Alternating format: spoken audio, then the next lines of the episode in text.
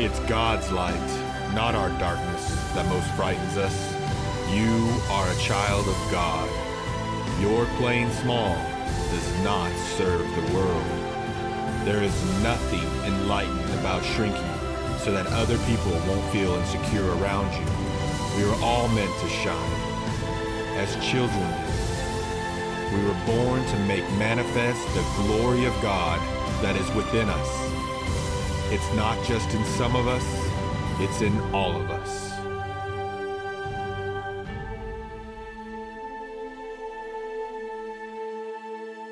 Well, good morning and happy Father's Day. How's everybody doing today? Good. That was kind of a reluctant. Are you having a good Father's Day? Good. I'm glad you're having a good Father's Day. It's great to see everybody this morning. And as I get started, I want to say happy Father's Day to my dad, Charles Balthrop, and to my father-in-law, Lonnie Williams. I'm so grateful for them and the influence that they've had in my life. And guys, I just want you to know that one of these days when I grow up, I want to be a dad just like you. So thanks for your influence in me. That's a great thing. I would like to invite you to do a little bit of house cleaning with me for me today. Could you just help me with a little bit of housekeeping? In your worship guide today is a set of notes that look like this. If you could take those notes out right now, that would be fantastic. Notice that there are bullet points with fill in the blanks on the front. If you'll just take a pen and mark through all of that and turn over to the back side that's completely blank. That's actually what we're going to be doing today. As I was preparing for today, I had one direction I intended to go, and then on Friday of this week, my direction changed a little bit, and so we've got a blank slate. So if you're one of those fill-in-the-blank people like I am, and I just like to have the blanks filled in, just know if you pay attention to this side of the paper, you're going to be terribly frustrated today, so just don't do that. Turn to the back side, and you can take notes there if you're someone who likes to take notes. That'd be a great thing. Mine's not blank because I've already taken notes, and so that'll be a great thing. Well, I'm glad you're here this morning. It's so great to see you today, and it is a fun day to be here for Father's Day. I'm thankful for that. We've been in a series that we've called Ekklesia, and if you've been with us for any of these weeks for Ekklesia, I hope that by now that you can tell me that you know what the Greek word ekklesia means. I hope you know what that means. If you don't, it's, I think, on the cover of your bulletin, but it means the called out ones. It's a Greek word that means the called out ones. And we've said for some time now that we believe that God has called us out as a church. He's called us out as His people to do something significant or to be something significant in our community, in our generation. It's related to something else that we often say. We often say that we believe that Jesus Christ is the hope of the world, and the church is His plan for sharing that hope with the world. We believe that Jesus Christ is the hope of the world, and the church is His plan for sharing that hope with the world. And I don't know if you've ever had somebody who's believed in you, but I have. I've had quite a few people who just, for no apparent reason, for no good reason other than they just do. They just believed in me. And I've told the story before about Mike Taylor, who was my youth pastor when I was growing up, and I was about 15. He looked at me, and actually I was about 14. He looked at me and he said, "Hey, I heard a rumor that you play music every now and then," and I had had some piano lessons, but I didn't really play. I just had some piano lessons. And he said, "I believe that you should be the one to lead our student ministry in worship every Wednesday night." And so he gave me an opportunity, and on that first night that I led worship, I was completely awful. It was horrible. I remember standing up and looking at the crowd, and 30 minutes later, I remember sitting down, and I have no idea what happened in between. But for whatever reason, Mike Taylor believed in me, and he asked me to keep coming back. He said, "Hey, I believe in you, and I'd like you to try this." And so I don't know about you, but I've had somebody who's believed in me, and I bet you have too. I bet you've experienced that moment when someone believed in you. And with this series that we've called Ekklesia, this idea that you are one of the called out ones, I think that's God's way of looking to people of faith, people who have placed their faith in Jesus Christ, which I think is probably the majority of us in this room. And I know that some of you may not be believers yet. You may not trust the history around who Jesus is, and you may not believe all that. And I'm grateful that you're here today. This is a great time for you to hear kind of some heart behind what we do, and it's also a great place for you to ask questions. And so thanks for being here today. If you're not someone who's a follower of Christ yet, this is a great place to get some of your questions answered. But I know that as we discuss this, one of the things we've said just time and time again every week is that God believes in you. And what He believes is that you've been called to be or to do something significant in this community, in this generation. Now I'm going to say that again. I believe that God has called you. God believes in you, and God has called you to be or to do something significant in this generation and in this community. Now, when I say that out loud, and when I've said it for the past several weeks, I think that your response to that is similar to my response to Mike Taylor when he first asked me to lead worship for our student ministry. No, I can't play piano. I have no idea what you're talking about. And he was just very insistent and very persistent. And he got me up there, and I was able to do that, and it's kind of shaped the direction of my life. But I believe your reaction to me saying that God has called you to be someone or to do something significant in this community, in this generation, may be similar to mine when I was a teenager. No, God hasn't called me significant. Come on. I mean, first, pride gets in the way, right? No one wants to be arrogant enough to say, oh, yeah, God called me to be something significant. But I don't think that's the biggest reason why we sometimes doubt that idea. I think the biggest reason we doubt that idea is because in our culture today, our culture has confused some things. Our culture has confused the difference between prominence and significance. We assume that if someone is prominent, that they must be more significant than we are. We make the false assumption that because, you know, this guy's standing up here talking, and there were some guys up here singing a minute ago, and because of that, they must be more significant in the life of the church, or they must be more significant in the kingdom of God, and that's just not true. That just can't be true. It's not that we're more significant, it's that we're more prominent. I can give you another example of that. I know that in my relationship with my father, the relationship I have with my dad is not, it's far from prominent. I mean, the only thing you guys know about me and my dad is whatever I've told you. My relationship with him is far from prominent. I have a friend named Justin who's a pastor in Stillwater. Actually, our staff has a friend named Justin who's a pastor in Stillwater. And on the last day of school, his 8th grade son said, "Hey, Dad, would you pick me up at school today?" And Justin, being the crazy guy that he is, said, "Sure." Well, that doesn't sound crazy. It just sounds like what Dad does, right? That's what a dad does. Justin had brought a video camera, and he picked up his son at the 8th grade center in Stillwater dressed in a Speedo, wearing a shower cap, and he had swim medals all around his neck, and he comes running across the parking lot, "Jack, hey, Jack, it's your dad. I'm here to pick you up." And they made a video of it, and it's Mom videotaping that, you know. And that video has been online now for a few weeks, and it's got 31 million views. And it was played on the Jimmy Fallon Show and the Today Show. And this is a guy who was in Chris Wall's wedding who did this to his son. And now his relationship with his son is prominent. My relationship with my father is not at all like that. We've never made a viral video. Nobody wants to see my dad in a Speedo. No one wants to. Never mind. But I can tell you that my relationship with my father is significant. Maybe that's the way your relationship with your dad is. I'm going to give you one more example of the difference between prominent and significant. If you would, everybody, just zoom right in on this right here. That's right, this is my nose. Maybe we can get a good angle of it. Maybe right here. This is, see that? That's my nose. My nose is prominent. It gets more prominent every year. As a matter of fact, it doesn't just get more prominent. It comes with new features. Like recently, it's started growing hair out of it, which is awesome because I'm like level 45, achievement unlocked. You know, it's like, woo, good for me. My nose is prominent. It's going to be in every picture someone takes of me. Everybody who sees my face is going to see my nose. It's very prominent. But if I were to have some kind of tragic accident, if I lost my nose, I would be funnier looking then than I would be than I am now. That would just be true. But I could live without my nose. My heart, on the other hand, is different from that. My physical heart. I hope that nobody ever sees my physical heart. I hope that my doctor never sees my physical heart, because my heart is significant. And if I were to have an accident that caused my heart to be removed from my body, I couldn't live without it. And so when I say to you that you are significant to God, that God believes in you. And what He believes about you is He believes that you can be or do something significant in this community, in this generation. What I mean is that you're in His heart, and you are significant to Him. So today what we're going to see in the passage of Scripture where we are, we're in Acts chapter 11 is the chapter that we're going to be in. You can turn there now if you want to. Acts chapter 11 is where we're going to be, and we're going to see 4 paragraphs. We're going to read 4 paragraphs in Scripture. If you're someone who likes to read Scripture and try to understand it and study it, I'd like to suggest to you that a paragraph is a great way to study Scripture, 1 paragraph at a time.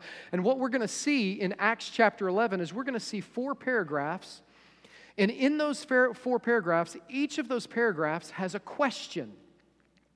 And if you can answer yes to this question, if you can answer yes to any of these 4 questions, then whatever it is about you're about to do, whatever choice you're about to make, whatever words you're about to say, whatever decision that you face, if you can answer yes to any one of these 4 questions, then you will be doing something significant in your community, in your generation. You'll be doing something significant in the kingdom of God. And so we're going to read it 1 paragraph at a time. So if you would, it's kind of our habit here to stand in honor of the reading of God's word. So if you would stand with me, and what we're going to read is really just that first paragraph in Acts chapter 11. Acts chapter 11, we're going to start in verse 19, and we're just going to read 1 paragraph, but we're going to end up, over the course of this, of the message, we're going to end up reading all 4 paragraphs. Verse 19, Acts chapter 11. Now those who were scattered after the persecution that arose over Stephen traveled as far as Phoenicia, Cyprus, and Antioch, preaching the word to no one but the Jews only. But some of them were men from Cyprus and Cyrene, who when they had come to Antioch spoke to the Hellenists, preaching the Lord Jesus. And the hand of the Lord was with them, and a great number believed and turned to the Lord. This is the word of the Lord.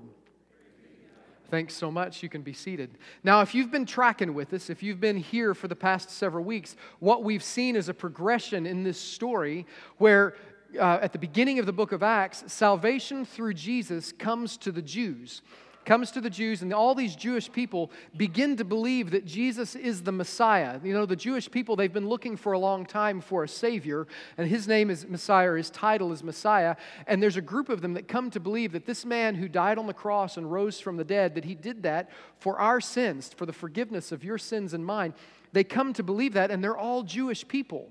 And so they do what Jewish people do. They believe that God came to save the Jews. We've found Messiah. But over the past few weeks, what we've seen is that God is doing something new. It's actually not new to God. It's just new to us, new to his people.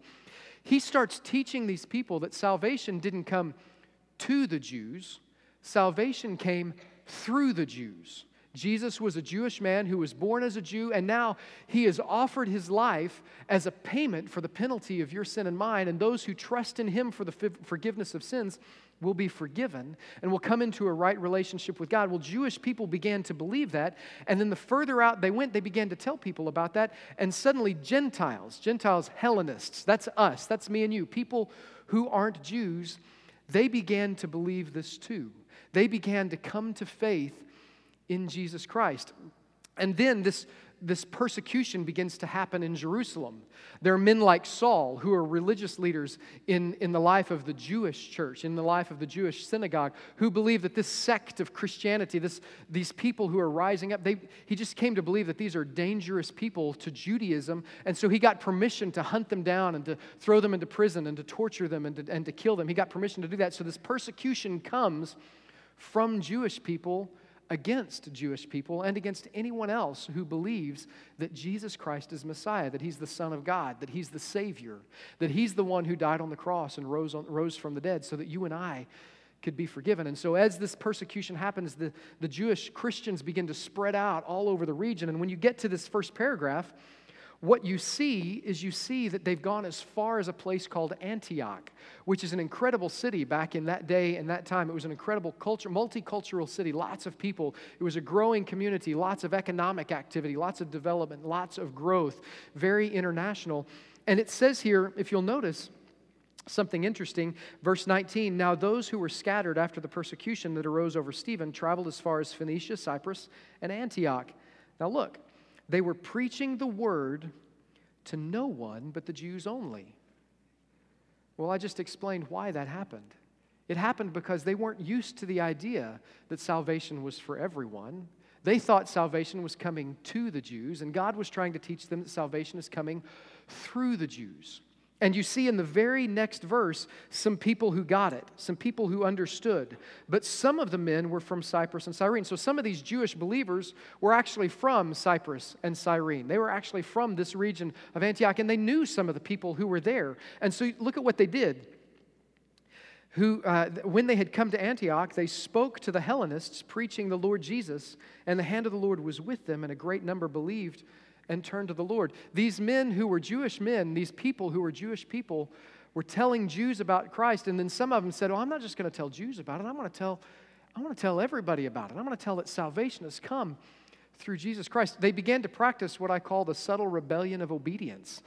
This is just the subtle rebellion of obedience. In spite of what was normal, in spite of what was practiced, and in spite of what history told them and what was acceptable, they looked up and they said, "This grace of God that's come through Jesus Christ, I can't help but tell people about it. And the fact that you don't quite fit in, and the fact that you're not quite like me, and you're not Jewish, and you don't go to the same place that I go, and you don't spend money the way I spend money, and we're not in the same political party, and we don't vote the same, and we don't think the same, we've got different jobs." In spite of all of that, these men from Cyprus and Cyrene said, "I'm going to tell people about Jesus. I'm going to tell them about the grace of God that's come through Jesus." And so here's the first question. And this is an important question for any decision you make. For any decision you make, any choice that you make, any words that you say, you can filter your thoughts, you can filter your questions, or you can filter your decisions and words through this first question. Will this choice tell the story of God's grace? Will this choice I'm about to make, will these words that I'm about to say, will they tell the story of God's grace? That's exactly what these men did as they went about their daily life. They just told the story of God's grace. And now people who weren't like them, people who were different from them, began to come to faith in Jesus Christ. If you want to be someone significant in the kingdom of God, if you want to do something significant in the kingdom of God, if you want to really live up to what it means to be the Ekklesia, then you can filter your words and your choices through this first question. What I'm about to do, what I'm about to say, will this choice tell the story of God's grace? See, tomorrow morning, some of you are going to be at work, and someone's going to come, you're going to be around the water cooler, or someone's going to sit down at your desk, and you're going to be on break or whatever, and they're just going to be talking, and they're going to start talking about their Father's Day. And some of them, there's three types of people who will talk about their Father's Day. Some of them are going to talk about this great thing they did with their father on Father's Day. Some of them are going to tell that story. And some of them are going to tell another story. They're going to tell the story about how much they miss their father because their father passed away a few years ago. And now they just desperately would like to have just one more minute with Dad. And then some of them are going to tell a third story. And the third story is going to be, Father's Day, I never had a father. My dad, he split. I don't know where he is. I don't know what he is. I don't know what he's doing. He's just never been a part of my life. I don't need to talk about that.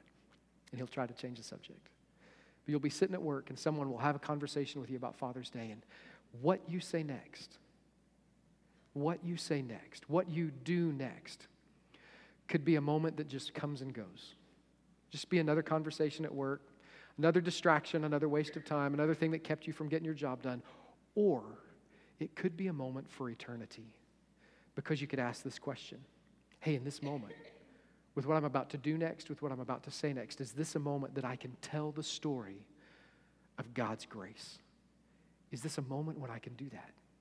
Can I take the time in this moment to say to the one who has a great father, man, I'm so glad you have a great father. I have a great dad too. Or maybe you could just tell your personal story. Maybe you're going to be one of those three people. Maybe you could tell your story, and then you could say, but you know what else I know? I have a heavenly father. And let me tell you about him. Maybe that one whose dad is gone, or that one whose father has always been missing. Maybe you can take a moment to just interject grace into the conversation and say, you know, I was at church yesterday, and I was just reminded of the fact that even though I didn't have a dad, maybe that's your story, even though I didn't have a dad, I have a heavenly father, and he says that he'll be a father to the fatherless. And let me tell you what he's done for you. You see, on the ball field, when you're marching in the band, whatever it is that you're doing, wherever you go, every choice that you make, every words that you say, you have the opportunity to tell the story of the grace of God. You can practice the subtle rebellion of obedience And you can think to yourself, hey, this person sitting across from me, they're not interested in this. They're so different from me. They don't think like me. They don't act like me. They don't go the places that I go. They don't wear the things I wear. They don't do the things that I do. They're so, I'm just not even going to talk to them about the grace of God because they're just not interested, and they might even be offended if I say something. I'm just going to mark them off the list and just say no for them. Can I tell you to stop? Stop. Stop saying no for people. And let your life, let your story, let your words, let your choices be a reflection of the grace of God in your life. And just tell the story of what God's done for you, in you, and through you. That's what these people did in this first paragraph. That's the first question. Every choice, every word, you can filter through that question. And if the answer is yes, then you should do it. Will this story, will these words tell the story of the grace of God? Here's the next question. The next question is this. Will this choice, will these words add value to others? Will this choice or these words add value to others? Look at the next paragraph. Verse 22. Then news of these things came to the ears of the church in Jerusalem. Now let's just stop right there. So it's interesting that the most natural thing in the world for believers is that as believers are raised up, as people come to faith in Christ, they begin joining together. They begin meeting together. They begin spending time together. They invest their lives in one another, and they invest their lives together around the Word of God, and in fellowship. They spend time, they just have a good time together. And all of a sudden what you see is that this group of non-Jewish Christians becomes this non-Jewish church. And the church at Jerusalem is hearing about what's going on. And so remember I said that this was something new for people. And so you've seen over the past few weeks, and we're seeing it again today, that now it's not just are they becoming believers. Now they're becoming groups of believers. They're becoming a church. And so the church at Jerusalem they want to cooperate. They want to work together with these other Christian churches. And so they've sent someone to investigate. Look again at verse 22. Then news of these things came to the ears of the church in Jerusalem, and they sent out Barnabas to go as far as Antioch. Now, when Barnabas had come to Antioch and had seen the grace of God, he was glad and encouraged them all that with purpose of heart they should continue with the Lord. For he was a good man, full of the Holy Spirit and of faith, and a great many people were added to the Lord. Did you notice that? And a great many people were added to the Lord. That's the second time that phrase has been used inside this passage. First, there are people who are telling the story of the grace of God, and a great number of people are added. People come to faith in Christ is what that means, a lot of them. And then in the second part, you've got Barnabas, and he shows up specifically to add value to the people around him. He's looking for ways to encourage people, and it says, and a great number of people came to faith in Christ. In the Greek, which I'm not a Greek scholar, but I can use a Greek dictionary. In the Greek there, the words actually mean massive multitude. And a massive multitude of people placed their faith in Christ. I actually think the world is desperately seeking someone to show them what the love of God really looks like. Someone who will really forgive the way he forgave, who will really encourage the way he encouraged, who will really speak and live and do and accept and bring into their circle people who aren't like them, someone the way Jesus did. And if you look at the life of Barnabas, you see that. Will this choice add value to others? Tomorrow at work, tomorrow on the baseball field, tomorrow when you're just hanging out with friends, what can you do to make someone else's life better? What can you do to add value to them? How can you encourage them? I'm struck by the fact that when the church at Jerusalem gets together to investigate the reality or the validity of the faith of the people at Antioch, that who they sent was Barnabas, the son of encouragement. They sent a man who is a good man, filled with the Spirit and full of faith, is what the passage said. And I'm struck by the fact that he's Barnabas, the son of encouragement. They didn't send Barnabas, the skeptic. They didn't send him. They didn't send Barnabas the judgmental. Hey, you guys don't do things the way we do it down there in Jerusalem, and I've come to set you straight. They didn't send Barnabas the judgmental. They didn't send Barnabas the lawgiver and the law keeper. They didn't send him. They sent Barnabas, a good man, full of the Spirit and full of faith. And when he showed up, he encouraged them. He was the son of encouragement. When he showed up, because he was there, everything was better. Because he showed up, everything got better. Have you ever known anyone in your life who was like that? Where they walk into the room And when they leave, you're kind of, oh, I'm sorry they left because they made me better. They made my life better. Keith Davis is sitting right there. Keith and I have worked together for nearly 20 years. That's amazing. You put up with me for a long time. I'm better because of Keith Davis. I'm a better man than I once was. I'm a better husband. I'm a better pastor. I'm better in every way because God put Keith in my life. Have you ever known anyone like that? Have you ever been anyone like that? You see, when God says, I believe in you, and I believe you can be someone significant in this community, in this generation, I don't mean prominent, I mean significant. Through every choice and every decision you have to make, through every word that you could ask that question, will this choice tell the story of God's grace? Will this choice add value to others?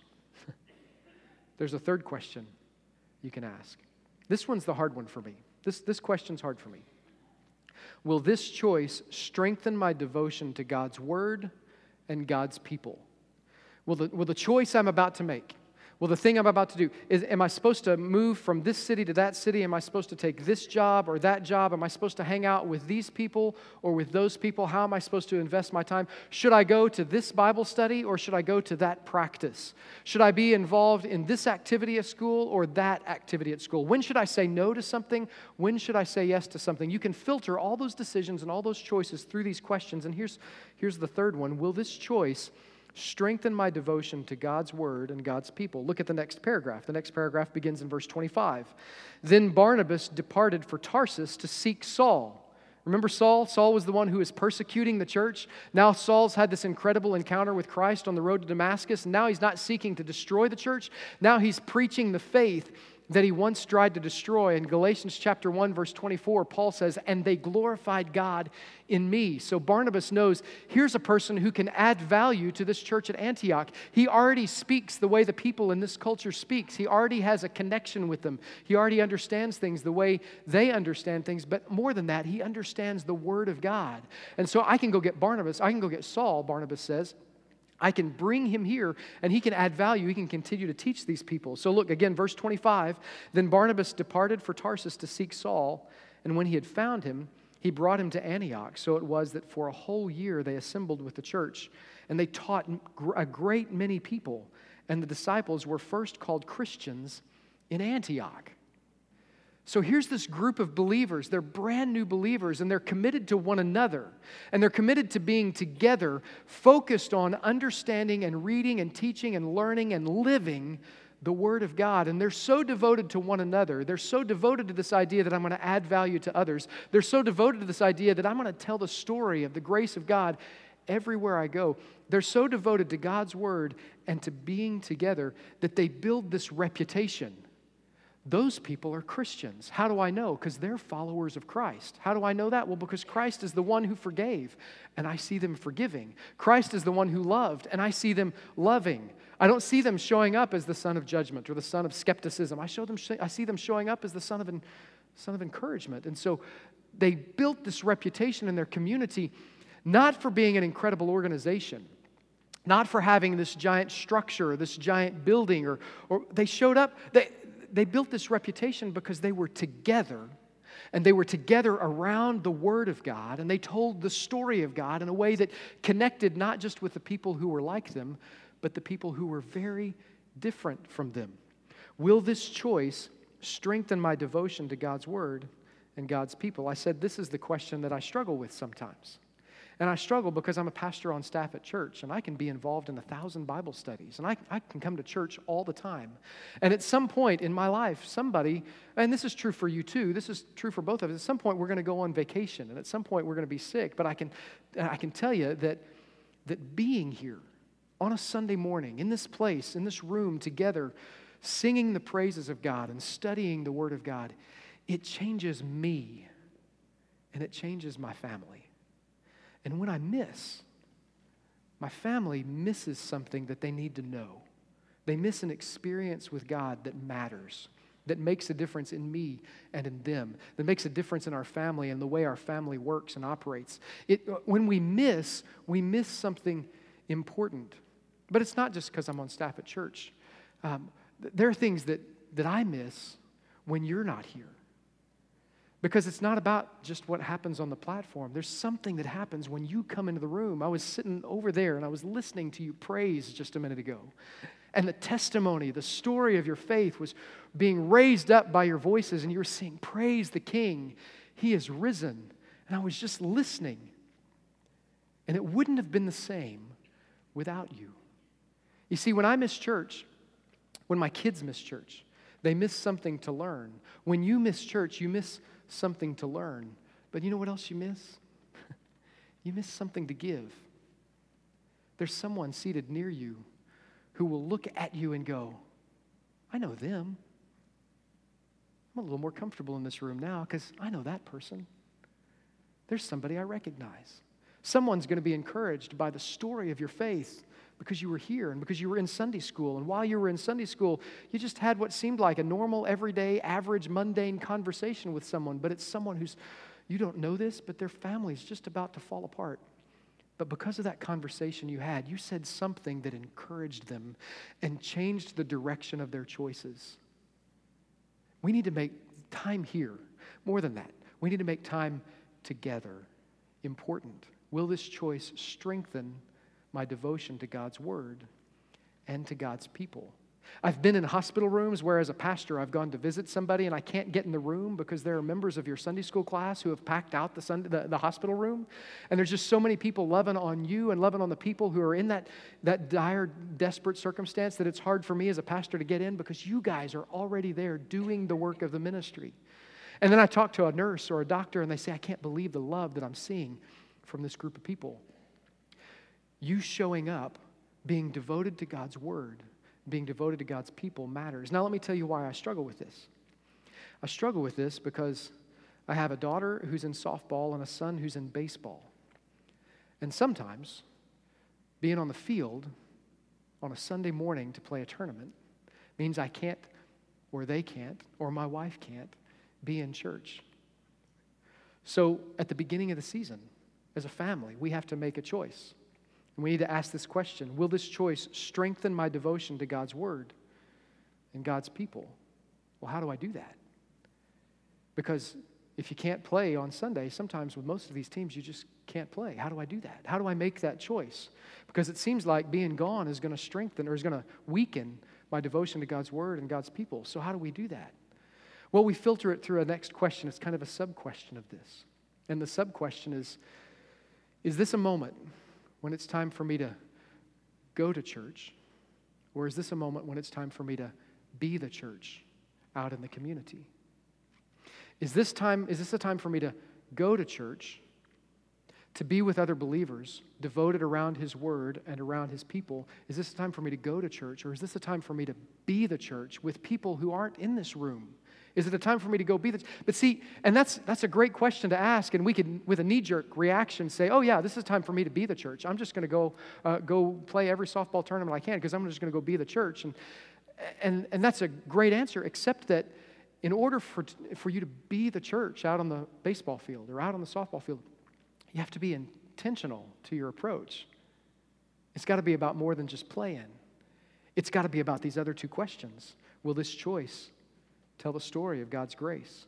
Will this choice add value to the people around me? At some point, we're all going to go on vacation. At some point, we're going to miss church. I'm not saying be here every time the doors are open, but I am saying that when you're here and how you're here matters. So these questions are great questions we can use to evaluate, are we in the middle?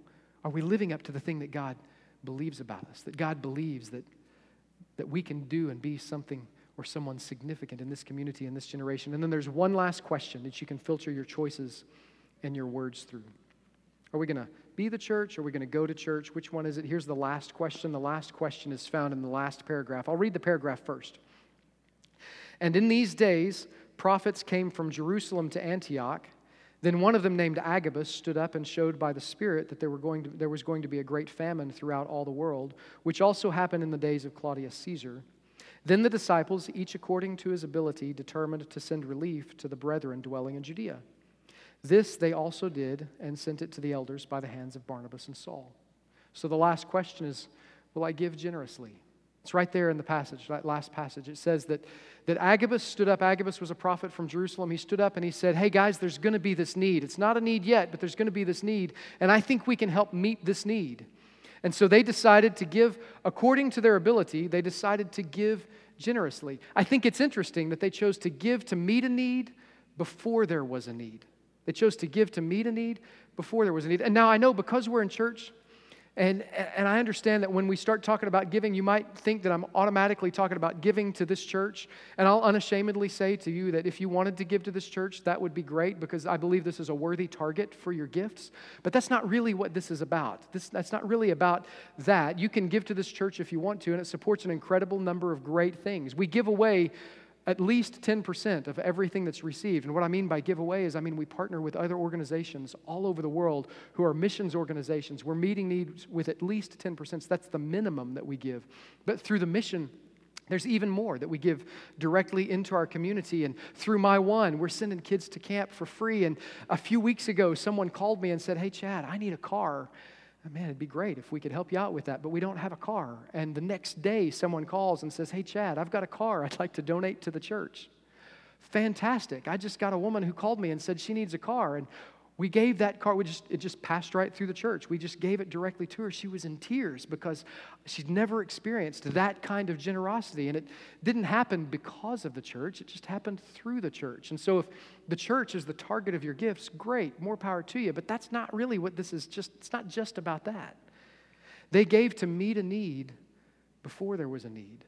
Will you give generously? They gave in a way, look at it. It says that they gave in a way that was disciplined. He stood up and showed by the Spirit that there was going to be a great famine throughout all the world. That means they knew what they were giving to and why. They didn't give out of some sense of guilt. They didn't give out of some sense of shame. They didn't give just because they've got a lot and they start to look, impolite if they don't give some of it away. They didn't give for those reasons. They gave because there was a specific need. They gave in a way that was disciplined.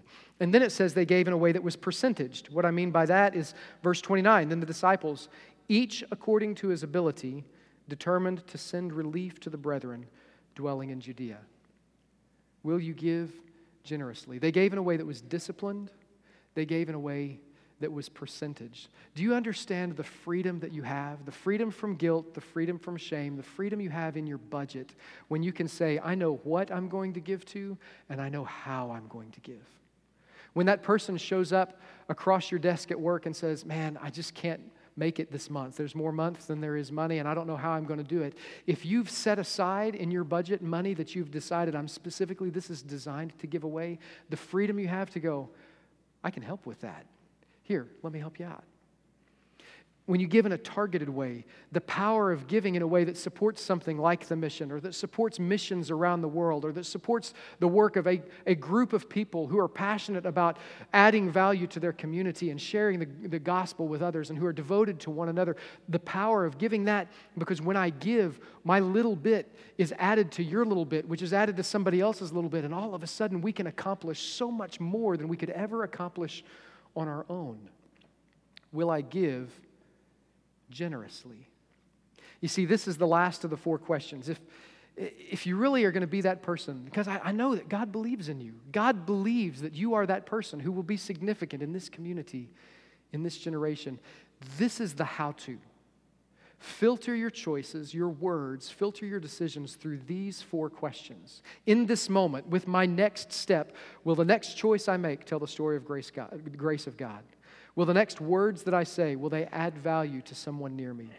Will the next choice I make, will the next decision I make strengthen my devotion to God's Word and God's people? And will I be that person who gives abundantly out of the generosity, out of a generous heart? Because I'm meeting a need before there's a need, and I'm disciplined in percentage about it. See, because I know someone, that last idea of giving generously, the person who is the absolute best example of that I've ever met is Jesus Christ, if you think about what it was he did. You know this to be true. You know that your life has been hurt by the temptations that you give into. You know that your life has been hurt by what we would call sin. Whether you go to church or not, whether you buy into the history of who Jesus is or not, you've experienced the hurt that comes when you give in to a temptation and that sin takes over your life. You've experienced the hurt that you've brought on yourself, and you've experienced the hurt that you've caused other people because of your sin. You've experienced the hurt that other people have caused you.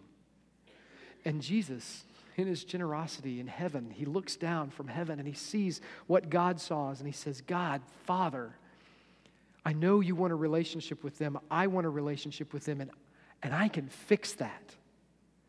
And God the Father says to his Son, but wait, if you do that, the only thing that will pay for that price, the only thing that will do that is your blood.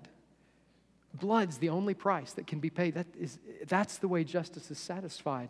And Jesus turned to his Father and said, I know, and it's okay. I'll offer my life, not just a percentage of it. I'll offer it all so that these people can be forgiven and the relationship with them and you can be made right.